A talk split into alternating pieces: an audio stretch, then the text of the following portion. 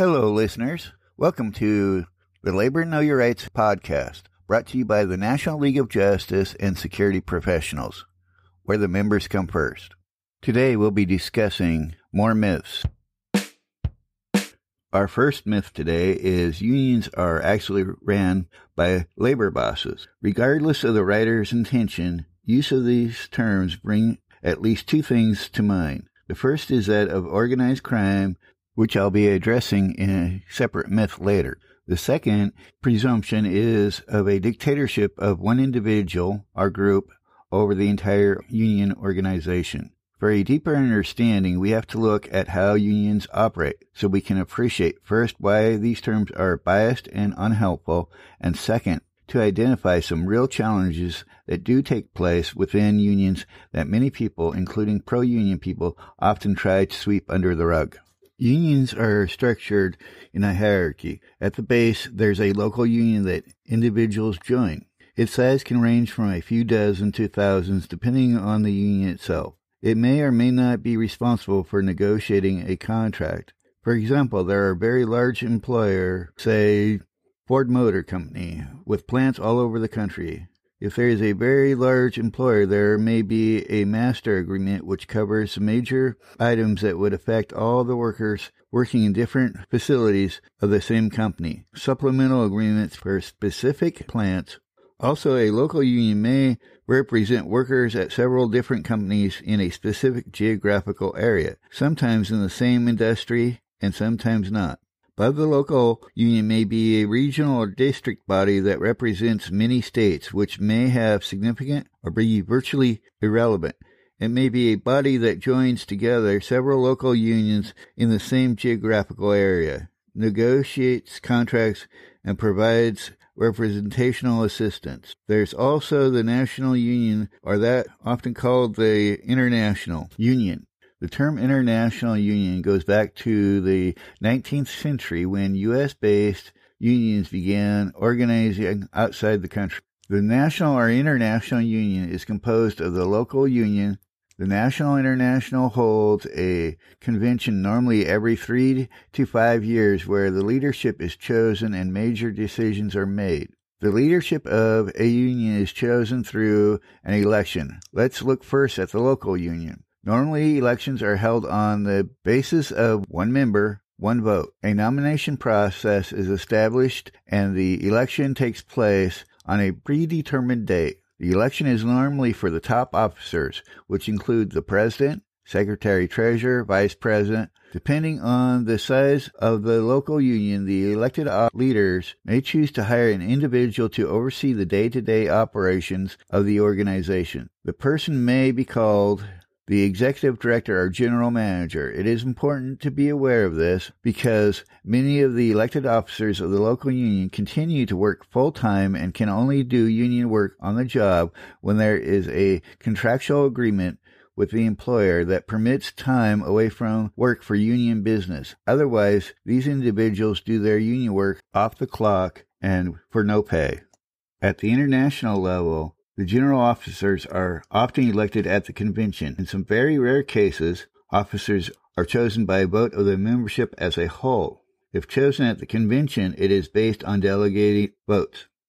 Unions as political organizations. What is important to gather from this is that, as opposed to corporations, unions are political organizations in the sense that leadership is elected and there is membership engagement in the process. Optimally, a union member, if they choose to get involved with the local union, has an opportunity through meetings and voting to participate in the life of the union. Many members choose not to get involved, however. They may not have the time, they may feel the union is irrelevant to the rest of their life, or they may be obstacles within the union that discourage their participation. The point here before we proceed is to understand that in most cases there are opportunities for democratic involvement. That said, why does the term union boss or labor boss stick around? It's not simply due to the power of the propaganda by anti-worker media. Though this is a very important factor, there are two other reasons. One, most people have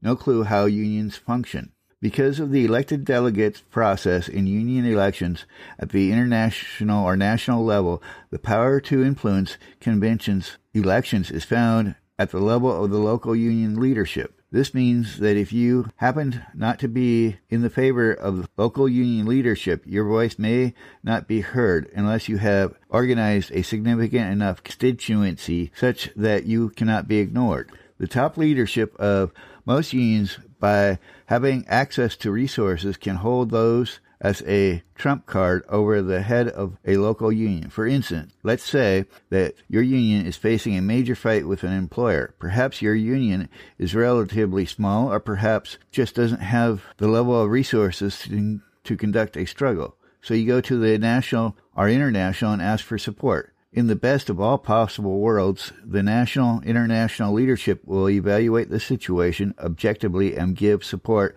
because of that evaluation. But that doesn't always happen. Another factor that has influenced the lack of democracy in some unions is that too many unions attempt to emulate the employers, a phenomenon known as business unionism. It emerged in the late 19th century. Because of this, union leaders started to live markedly different lives from their members. It became so different that the thought of returning to the workplace became inconceivable, and as a result, they did what they could to hold onto power. Most unions lack term limits, so it is quite possible for someone to be elected and, through the power of the incumbency, retain power for years, if not decades. Such a situation turns democracy into nothing more than a formality at best.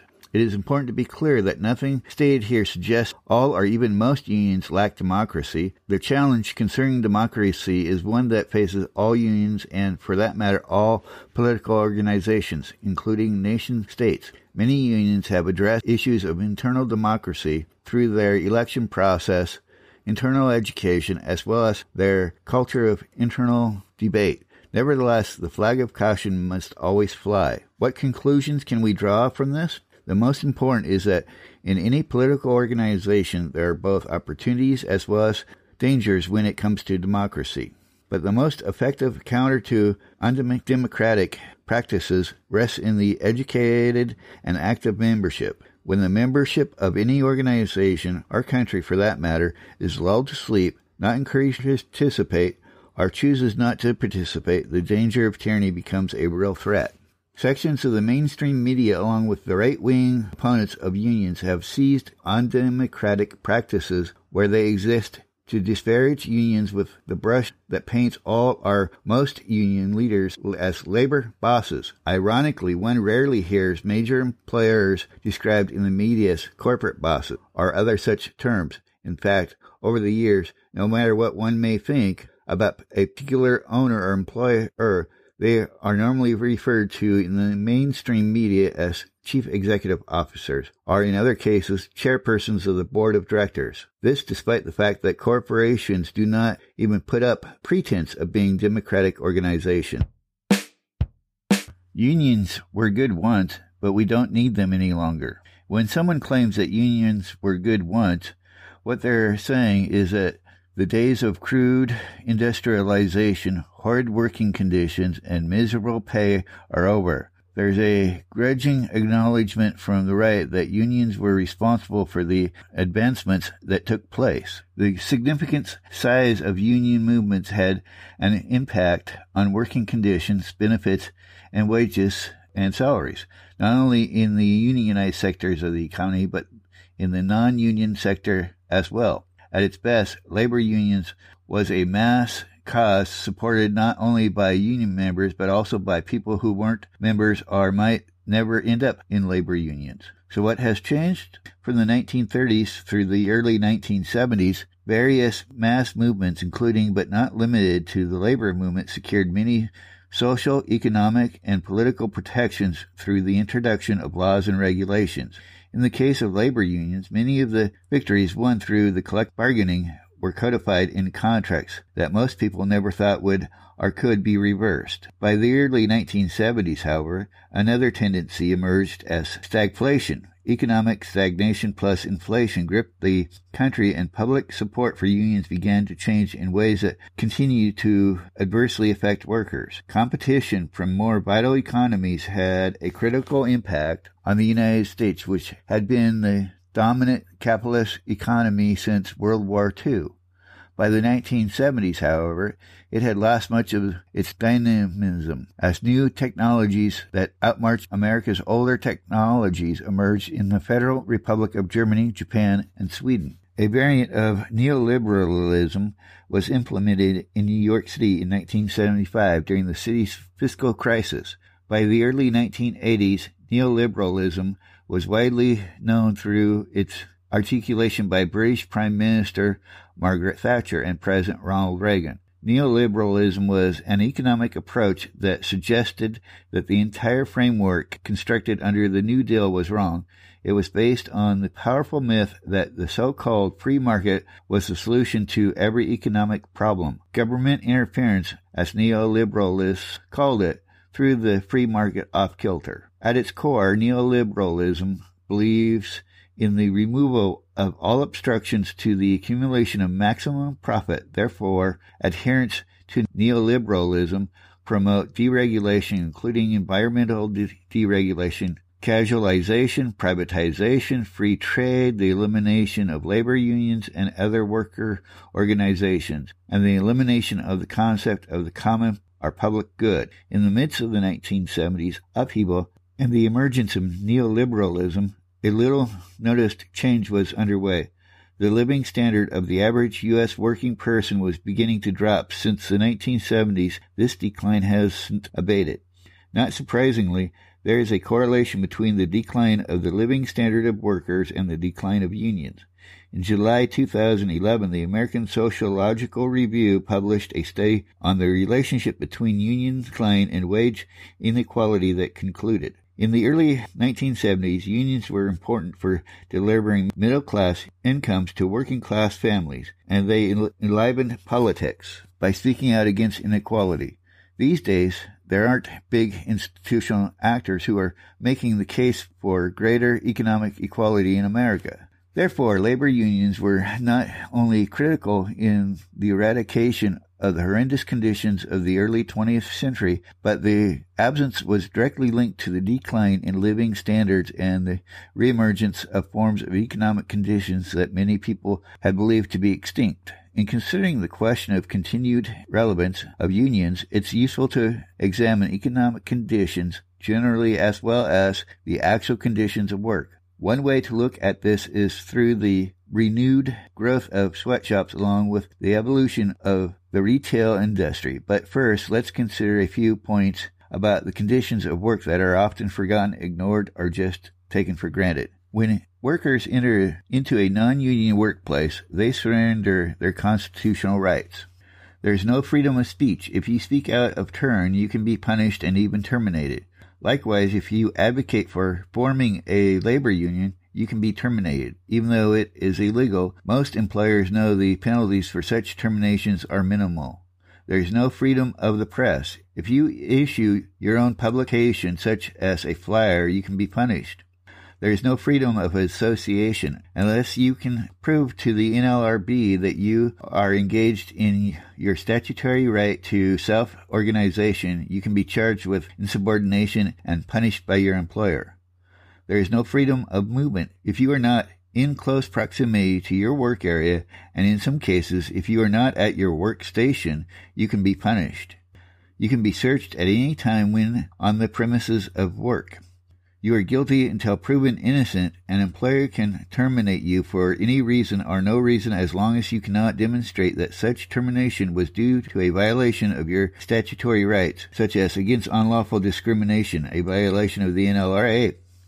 Most of us don't reflect on the fact that in the absence of either special legislation or organization in the workplace, so-called property rights trump your personal civil liberties.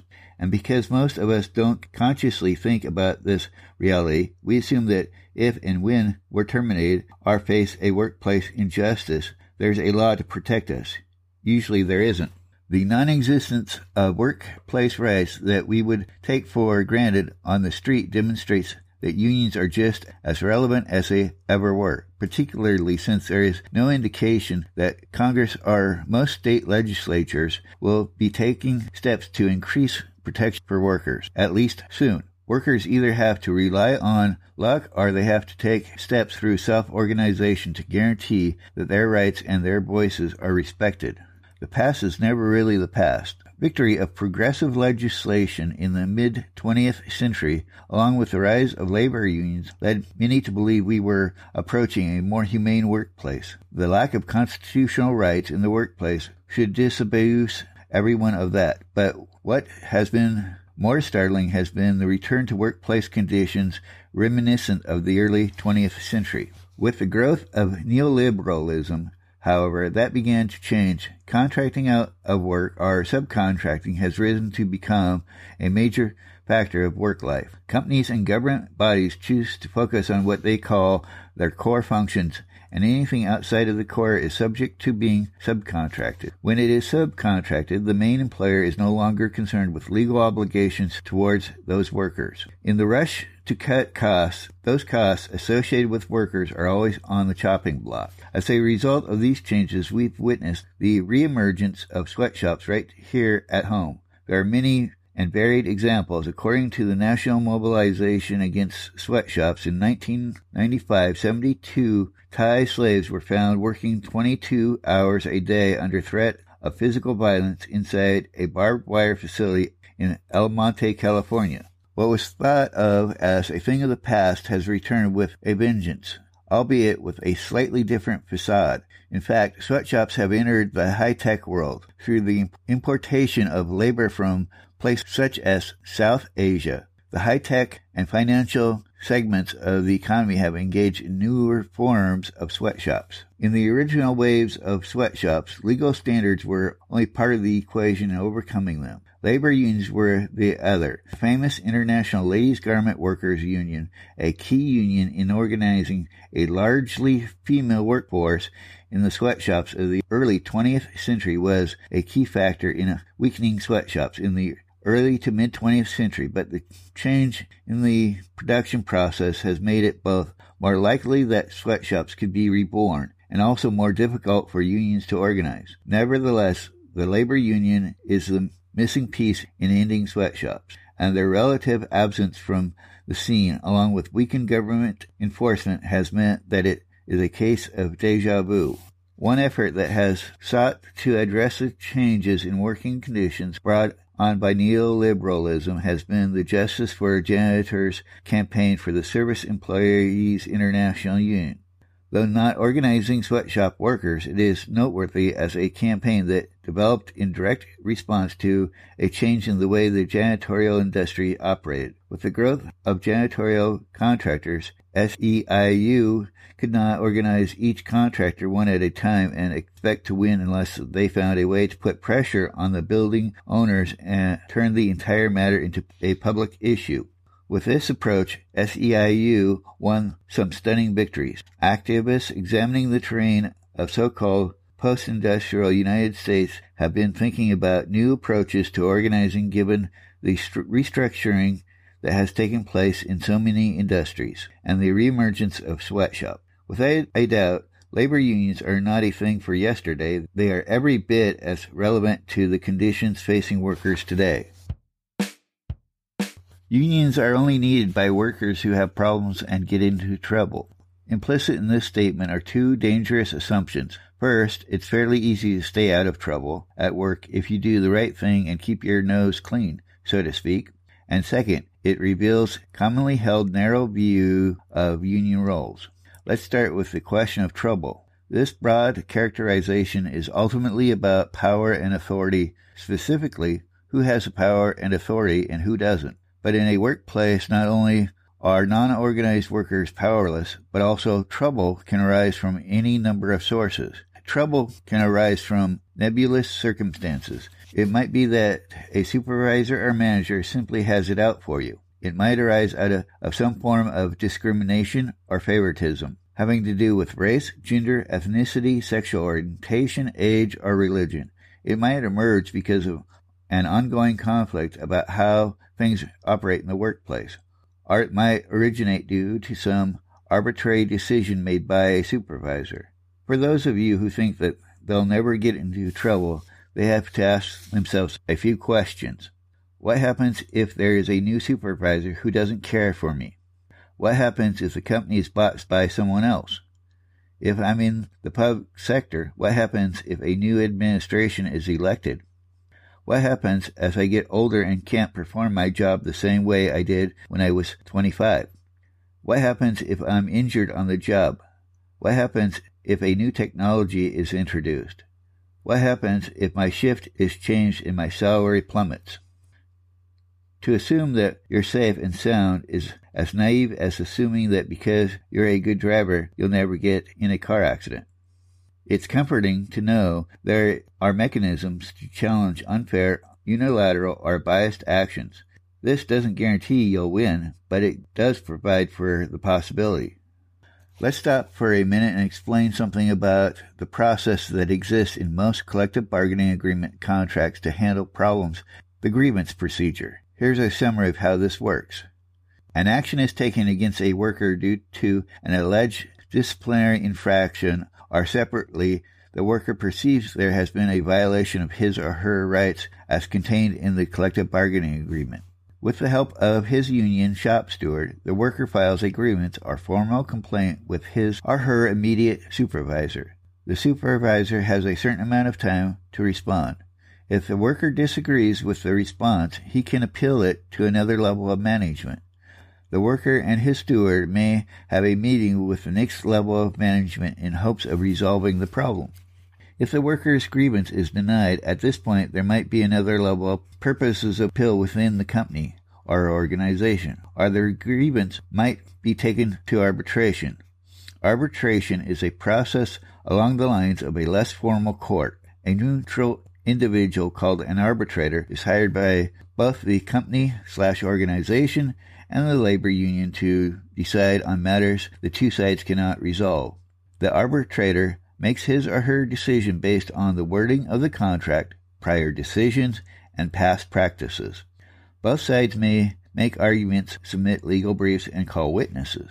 The arbitrator makes his or her decision after considering all available evidence, the credibility of both sides, and the history of the issue.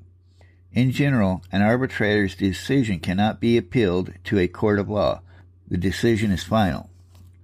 Due to the complexity of a legitimate grievance procedure, efforts can be exceedingly time consuming and very demanding of both the grievant as well as union officials and staff. In addition, union staff and officials have a to perfect litigation skills to be competent representatives.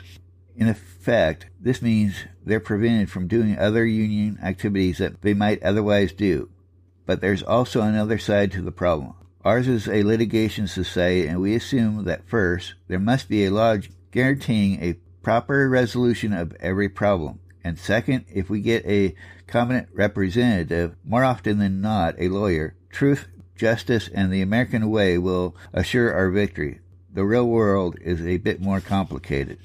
This focus on litigation has led some unions to place a premium on hiring of attorneys rather than staff capable of organizing, educating, and mobilizing members.